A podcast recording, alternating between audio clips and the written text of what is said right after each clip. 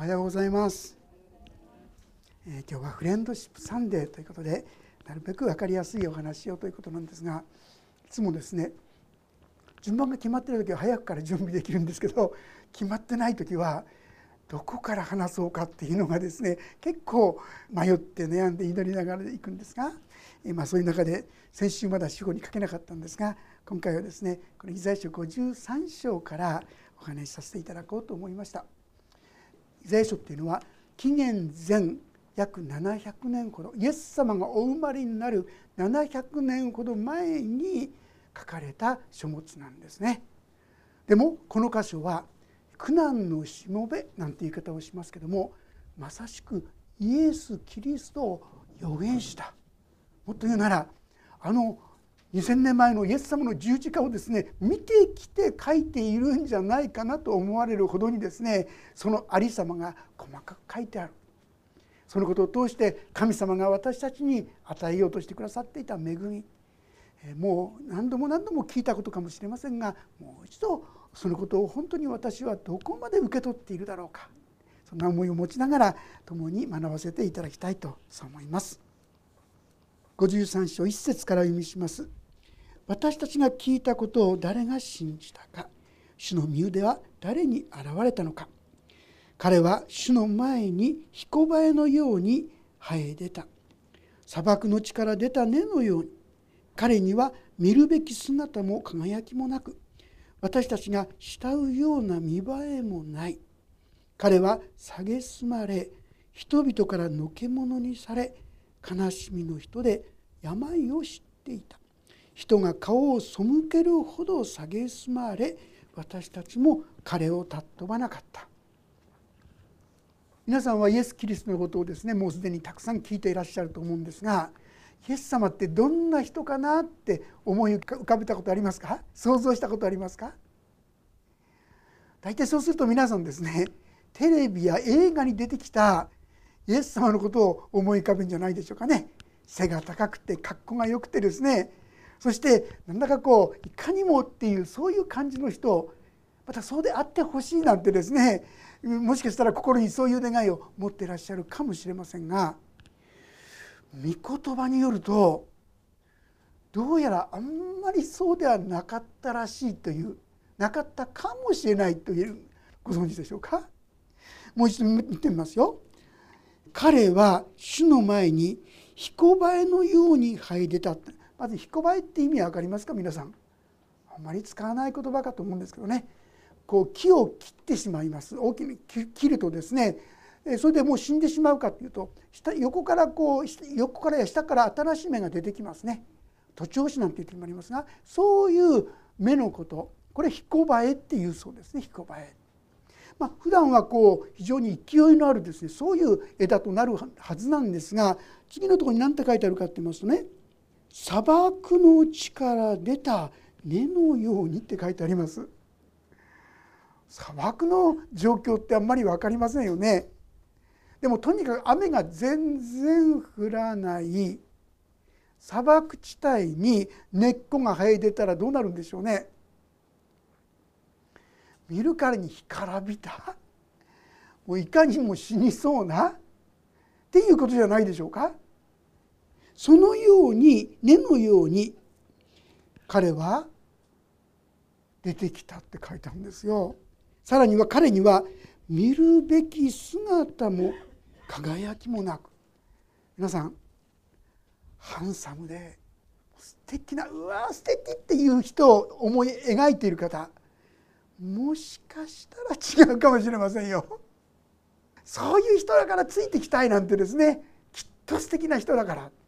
ちょっとがっかりするかもしれません。まあ、この言葉はイエス様の生涯を見てそしてそういう見栄えしないそういうことを言ったかもしれないんですが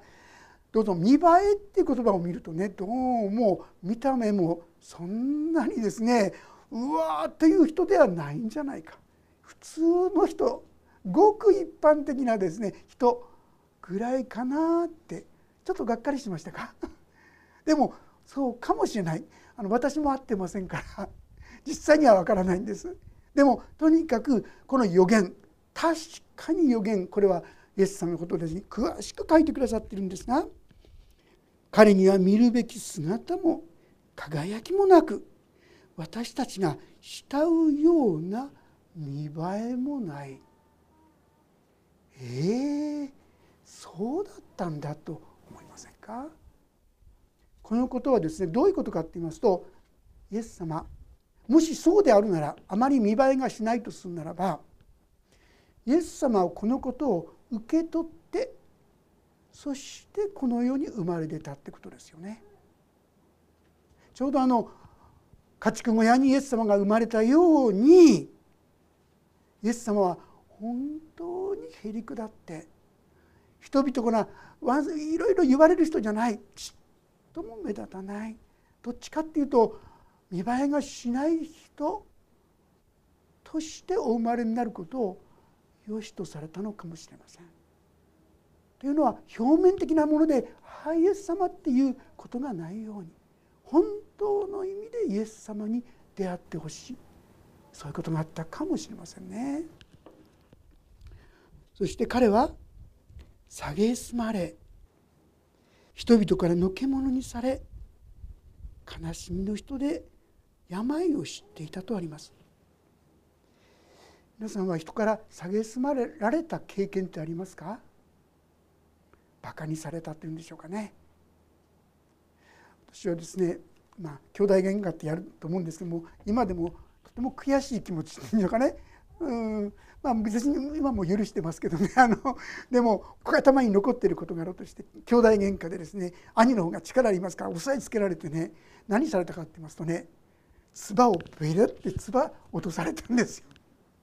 気持ち悪い悔しいって気持ちがふわっと出ましたね今でも残ってますよ。バカにされるってねすごく嫌なことですよね。イエス様は本来私たちのために来たのにその私たちからバカにされる。これがイエス様が歩んだ道だったわけですよね。彼は蔑まれ人々からのけ者にされる。あんたはいいよあんたは向こう行っててって感じで本当に無視される。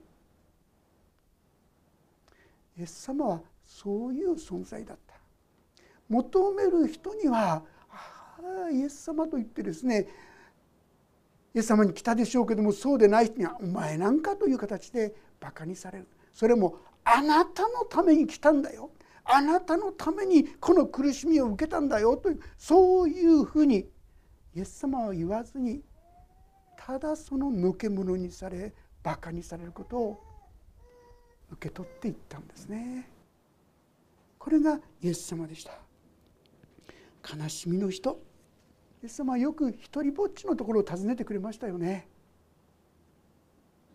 イエス様も悲しみの人。誰にも自分の本心分かってもらえる人いない。そして悲しみのある人と伴ってくださった。病を知っていた。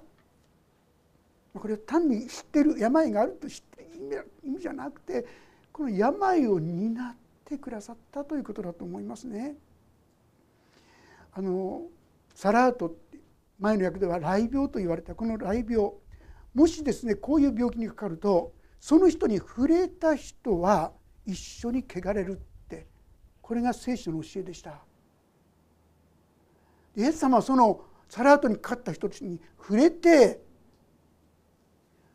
そして癒されたんですよ。別な言い方しますとイエス様も汚れた人になったんですよその時に。それを背負ったんですよ。ともするとイエス様は神様だからこんなことをお茶の子さいさいでですねどんどん人を癒したりなんかしたんでしょって思うかもしれませんけども、まあ、例えばあの長地の女あの女がイエス様が癒してくれるそう思って衣に触った時本当に癒されたんですがその時にイエス様は感じたんですよね。自分の内から力が出ていくのを感じたんですよ。イエス様が疲れた姿を見せていることは結構たくさんありますよ。軽くやってたんじゃない。地上にあったイエス様は私たちと同じ弱さ疲れもするしで苦しみもあるでしょうし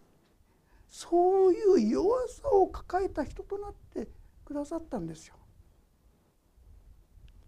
そしてそれを担ってくださったそして彼が人が顔を背けるほど蔑まれと書いてあります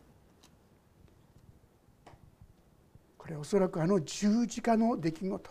あるいは鞭打たれたですね血だらけの状況そのことを表していたんではないかなと思いますね。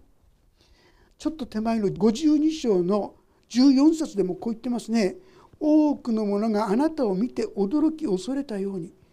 その顔立ちは損なわれて人のようではなくて書いてありますよね。イエス様が受けたその刑罰は生半可なものじゃないもう顔形が変わるほどに腫れたのかですね。どうなったのか分かりませんがあれ？これがイエス様ですか？というほどにもうひどいものだった。人が顔を背けるほど本当に悲惨なものだったっていうんです皆さん。何のためですか？それはあなたのため私のためですよね。でも私たちはこの人にどうしたかって言いますと私たちも彼を尊ばなかったっていうんです。いや私は尊ばないんなことないですよなんて言うかもしれませんが皆さんペテルのこと覚えてください。私は死んでも従っています行きますなんて言ったペテルはあっという間にあなたはイエスマあの仲間でしょ」っつったら「いやいや私は知らない」もう関係あったら呪われてもいいまで言っちゃうんでしょ。私たちの本心は自分が可愛いんですよ。自分を守るために平気でイエス様を見捨てるようなそんなもの。実にそんなもののために姿形が変わるほどに苦しみを受け切ってくださった。でも何にも言わなかった。私あんたのやるよ。あんたのやるからね。なんて言ってんじゃないんですね。黙って言ったんです。4節まことに彼は私たちの病を負い私たちの痛みを担った。それなのに私たちは思った。神に罰せられ打たれ苦しめられたのだと。イエス様も何か悪いことあったんじゃない？人にはねいい格好してるけど実際にはどうだったんでしょう？とかですねいろんな悪口もあったかもしれませんね。私たちも決してイエス様のその歩みを尊んだとは言えないんじゃないでしょうか。無視するまあ、適当にというところが多いのではないかと思います。しかし4五節彼は私たちの背きのために刺され私たちの咎のために砕かれたのだ。ここ大事です。このイエス様が受けた十字架の意味それは彼は私たちのです。皆さん。イエス様が悪かったんじゃないんですよ。私たちが神に背いた神に反逆した神を否定した無視した。この罰を受けるため。イエス様を受ける必要ないのに私たちが今まで神を否定して無視してきたその罰を受けるためにあの苦しみを受けられた。まあ、背きっていうのはめったに神に対して反逆する神を無視する否定するそういうものであります。しに咎っていうのは咎めだってあんなことやってこんなことやって私たちそういういろんな弱さを持ちます。全ての背きの罪全ての咎私たちが持っているあらゆる汚れあらゆる弱さあらゆる醜いもの汚いもの全部何一つ残らずイエス様は全部それを担われた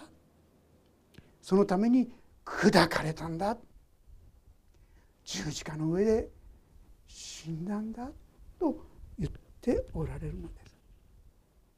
そして彼への懲らしめがあの鞭あの杭が打ち込まれたあの痛みが私たちに平安をもたらしその打ち傷のゆえに私たちは癒された皆さんここに福音の真髄があるんですよ。彼への懲らしめが皆さんあの十字架のゆえに私たちの心に平安が与えられるようになったんですよ。これは普通私たちが持つ環境が良かったら状況が良かったら全てが順調だったら平安というような平安じゃありません。何もかもがうまくいかない何もかもがどうなるんだろうか四面楚歌と言われるようなそういう中でも持つことができる平安ですよね。それはイエス様が持つことがで許された平安ですよ。私はあなた方に平安を与えます。私が与える平安は世が与えるものとは違いますどんな状況であろうとどんなに悲しみの中にあってもなおそれを凌駕するそういう平安なんですね。前の教会にですね筋ジストロフィーという病気のお子さんを持ったお母さんがいてね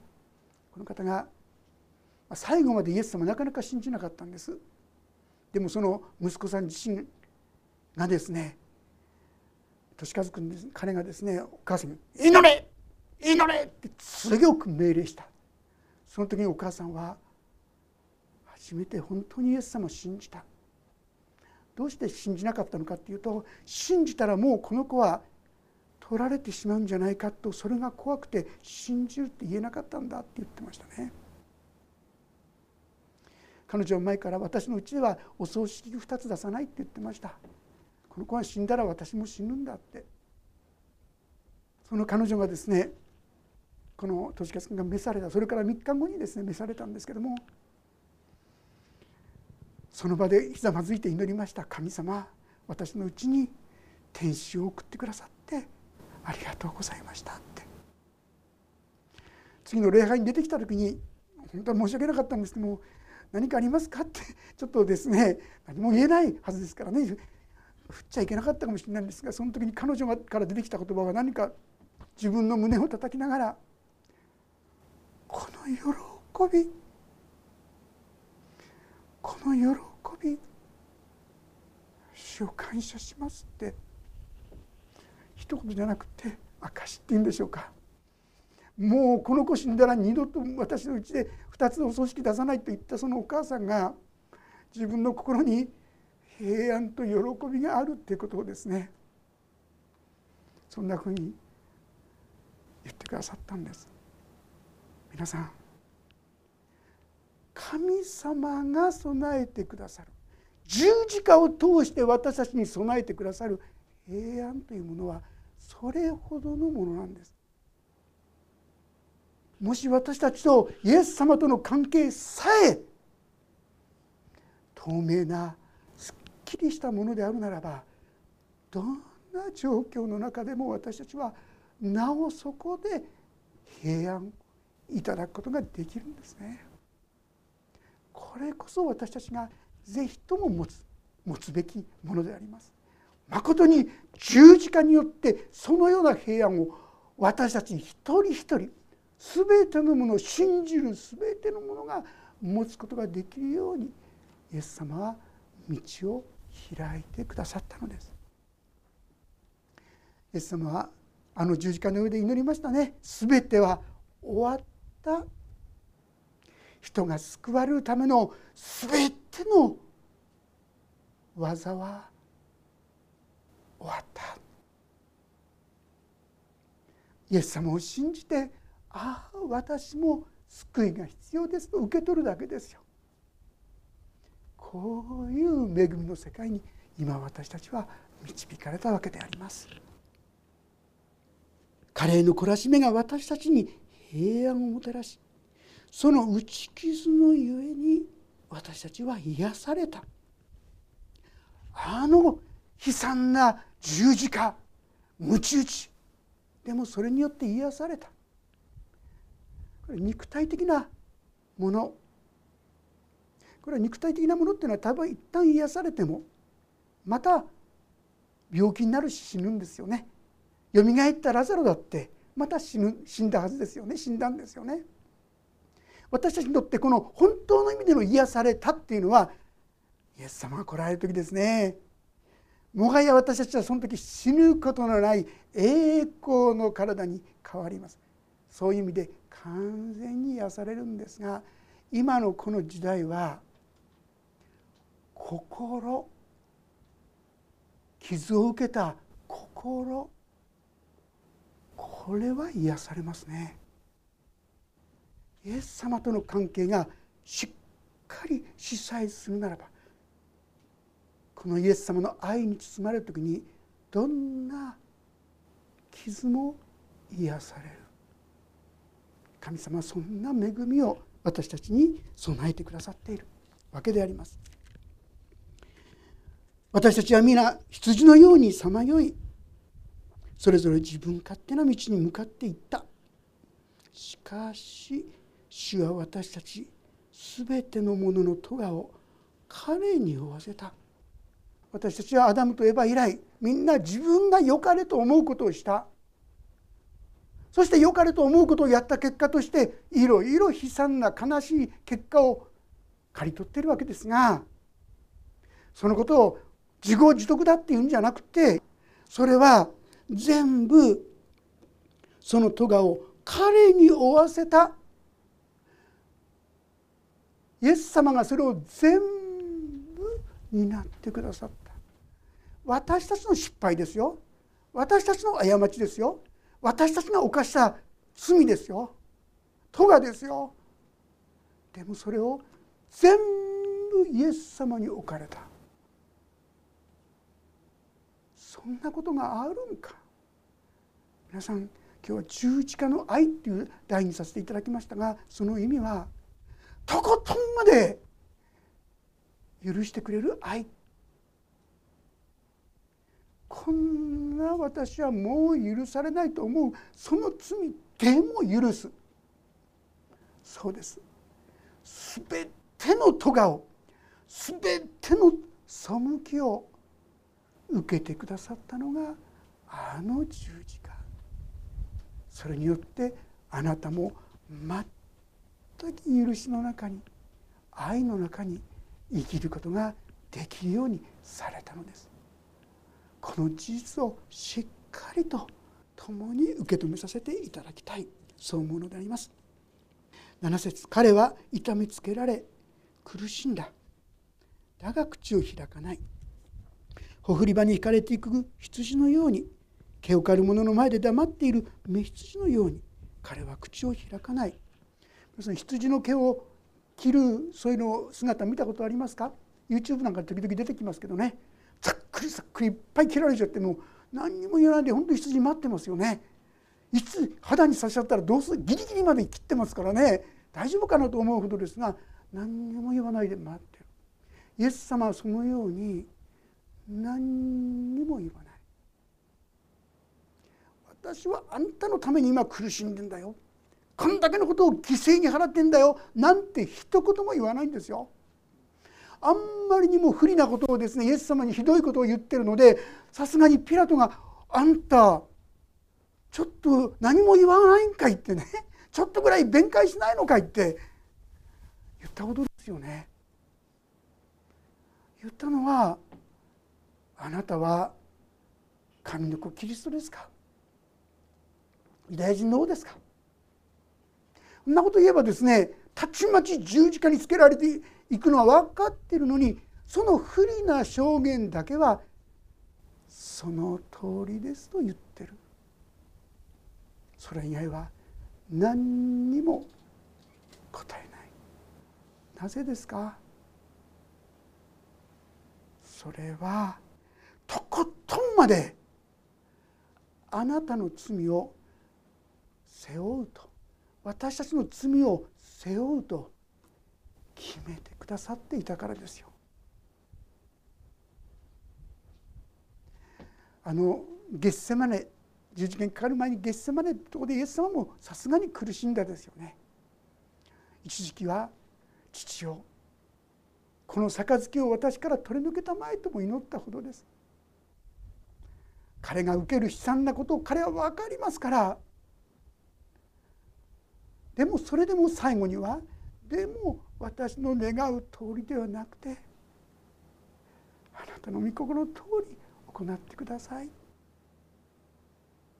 そして彼はもはや十字架にまっしぐらに自ら進んでと言ってもよいでしょう。そこに進んでくださった。だからたとえ私たちの罪が後から後から出てきても全て私はそれを背負うよ。あなたの罪はあなたの咎はあなたの汚れは全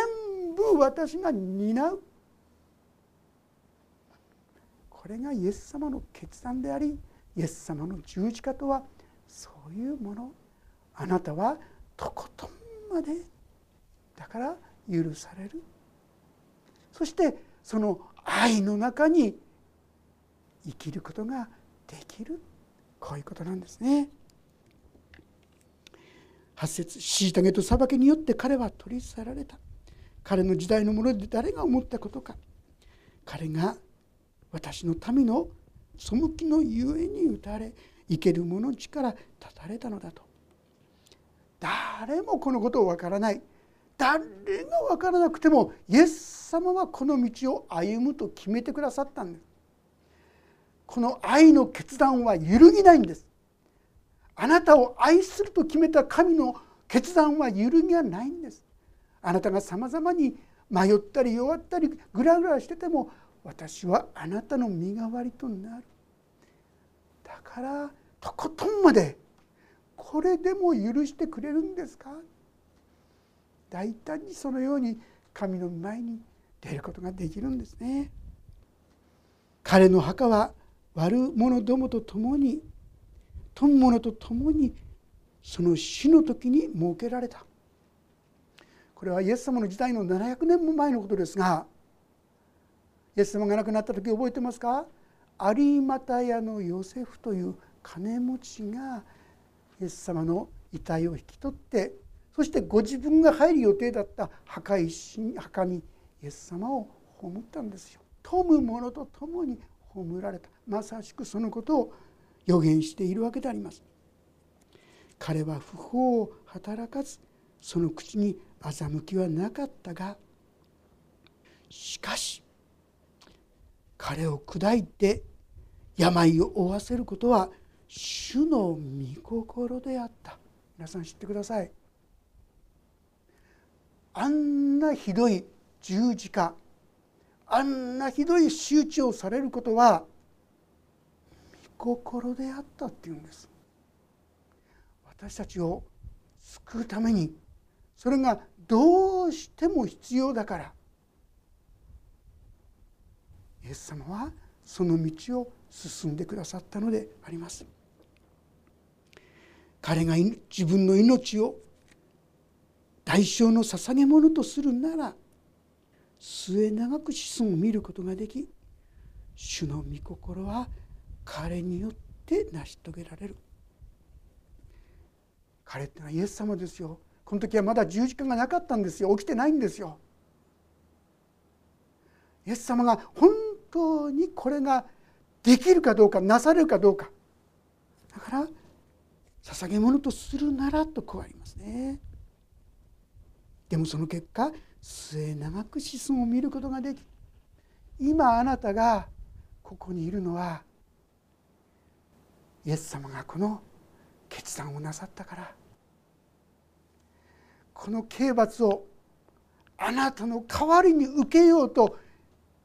決断しそれを担ってくださったからなんです。あなたの罪はもうそういう意味で許されている解決されているんですね。主の御心は彼によって成し遂げられる。まさしく人が救われるための神のご計画がこのようにして成し遂げられた。でもそこにはとことんまで誤解されようがひどいなぶり殺しにされようが何をされようが私は身代わりになるというイエス様の愛。それを見殺しても見過ごしてもなおこの技を成し遂げるという父の神の大なる愛。それによって今私はこの救いに入れられているということであります。彼は自分の魂の激しい苦しみの後を見て満足する。この悲惨なこのひどい出来事をイエス様は満足した。はあよかった。このことがなされてよかった。満足してくださっている。私の正しいしもべはその知識によって多くの人を義とし彼らの咎を負う。私たちの咎は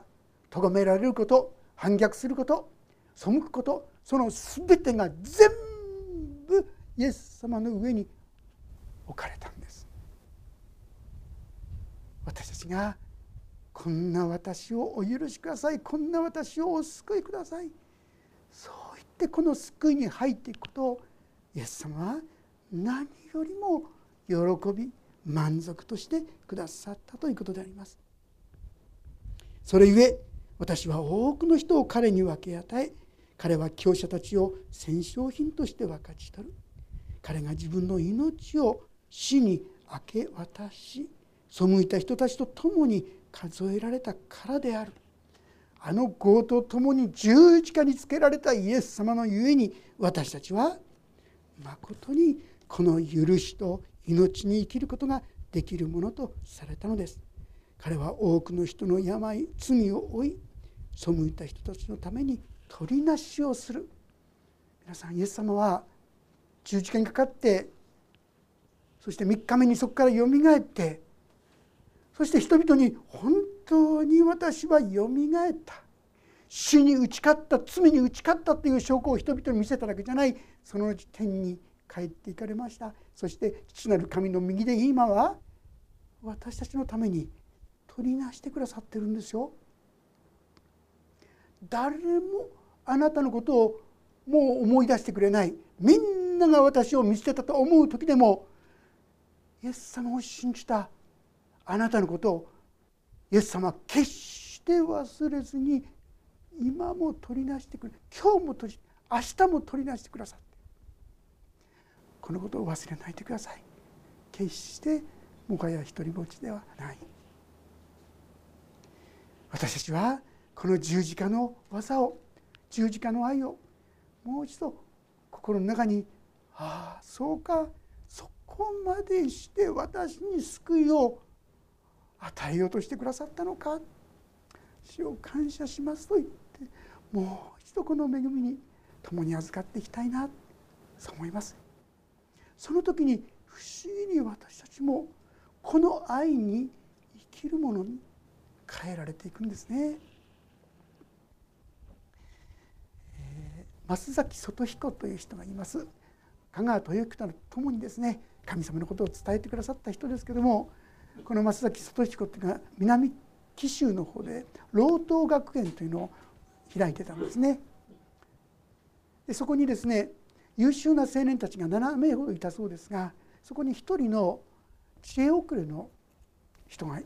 来たんです。まあ、正直言いますとこういつまでたってもあの失禁が治らないしなおかつ大食いだったそうですけどね。それでもう親族も彼を見捨ててそしてまあ小じをしていたその彼をこう助けてっていうか連れてきたのが松崎外彦。ところがそれ以来ですねその老頭学園は周りの人たちから悪口を言われるようになったそうです。そして実際こ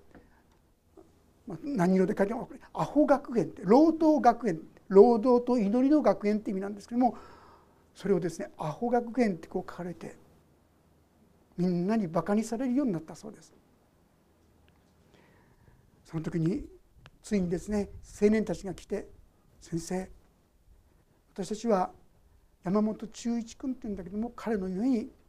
ひどいひどいことを言われているどうか彼をこの学校の生徒であることをやめさせてほしいと言ったそうですね。でも聖書では1匹の羊を99匹残しても1匹を大切にするじゃないか。そのことを思う時に彼はそんなことできないと思ってた。青年たちはでもそれをしてくれないなら自分たちはここから去りますと言って。優秀な有能なその青年たちは結局みんなそこを去っていってしまった。そのことが分かってかしばらくするとこの中夜彼もまたいなくなっちゃった。見つけても一生懸命探してもいなくなってしまう。一生懸命探したんですが分からなかったんですが何年も経った後に一人の紳士が真っ先のところに来たそうです。もしかするとここがあの山本忠一君が訓練を受けてた学校ですか？真っ先に。中夜のことが分かるんですか？はい。彼は立派に使命を果たして亡くなりました。これが彼の遺品っていうんでしょう。か大切って言って船のダリンこうハンドルみたいなそういうものを持ってきたそうです。実はその人のこの昼夜を見た時に海にいたそうですけども何を聞いても答えなかった、まあ、分かりませんけどもその昼夜は自分のゆえにみんな他の青年たちが出てっちゃったってことを感じて何も言わなかったのかな。それでとにかくしょうがないけどこの船に働きますか？うんということで働いてたそうです。しばらく働いた中である時にこの船が座礁してしまった。船の底に穴が開いてしまってドーンと水が入ってきてまだ陸から遠い時でした。もう水を買い出すんですがもうどうにもならない。みんな諦めてかけたその時に中夜が船底から叫ぶ「船を船を!」実は彼は自分の足をその穴の開いた船底に突っ込んでそして水が入るのを止めた。早く船を陸にみんなも一生懸命水をかいでそして陸にもう一心に向かった時についに船は陸まで着いて助かったんですが彼は足がもげてしまって出血で亡くなっていた。彼はその老頭学園で聞いた一つの話があったんですね。それはオランダのハンス少年覚えてますか？堤防が決壊するその時に彼は手でそれをとどめようとしましたね。その話を聞いた時に彼は「僕はハンスだ僕はハンスだ僕はハンスだ」と言って飛び上がってなんか喜んでたそうです。そして彼が知っている覚えることができたたった一つの御言葉。人がその友のために命を捨てるというこれよりも大きな愛は誰も持っていません。彼は今こそそれをする時だ。そう思ったんでしょう。自分の足を突っ込んで。まさしく彼は亡くなることが分かっていた。でもおそらく満足した。どうして？彼は神のイエス様の許しの愛を受けていたからそう思うんですね。私たちはこの十字架のお話をもう何度も何度も聞いてるし知ってると思いますが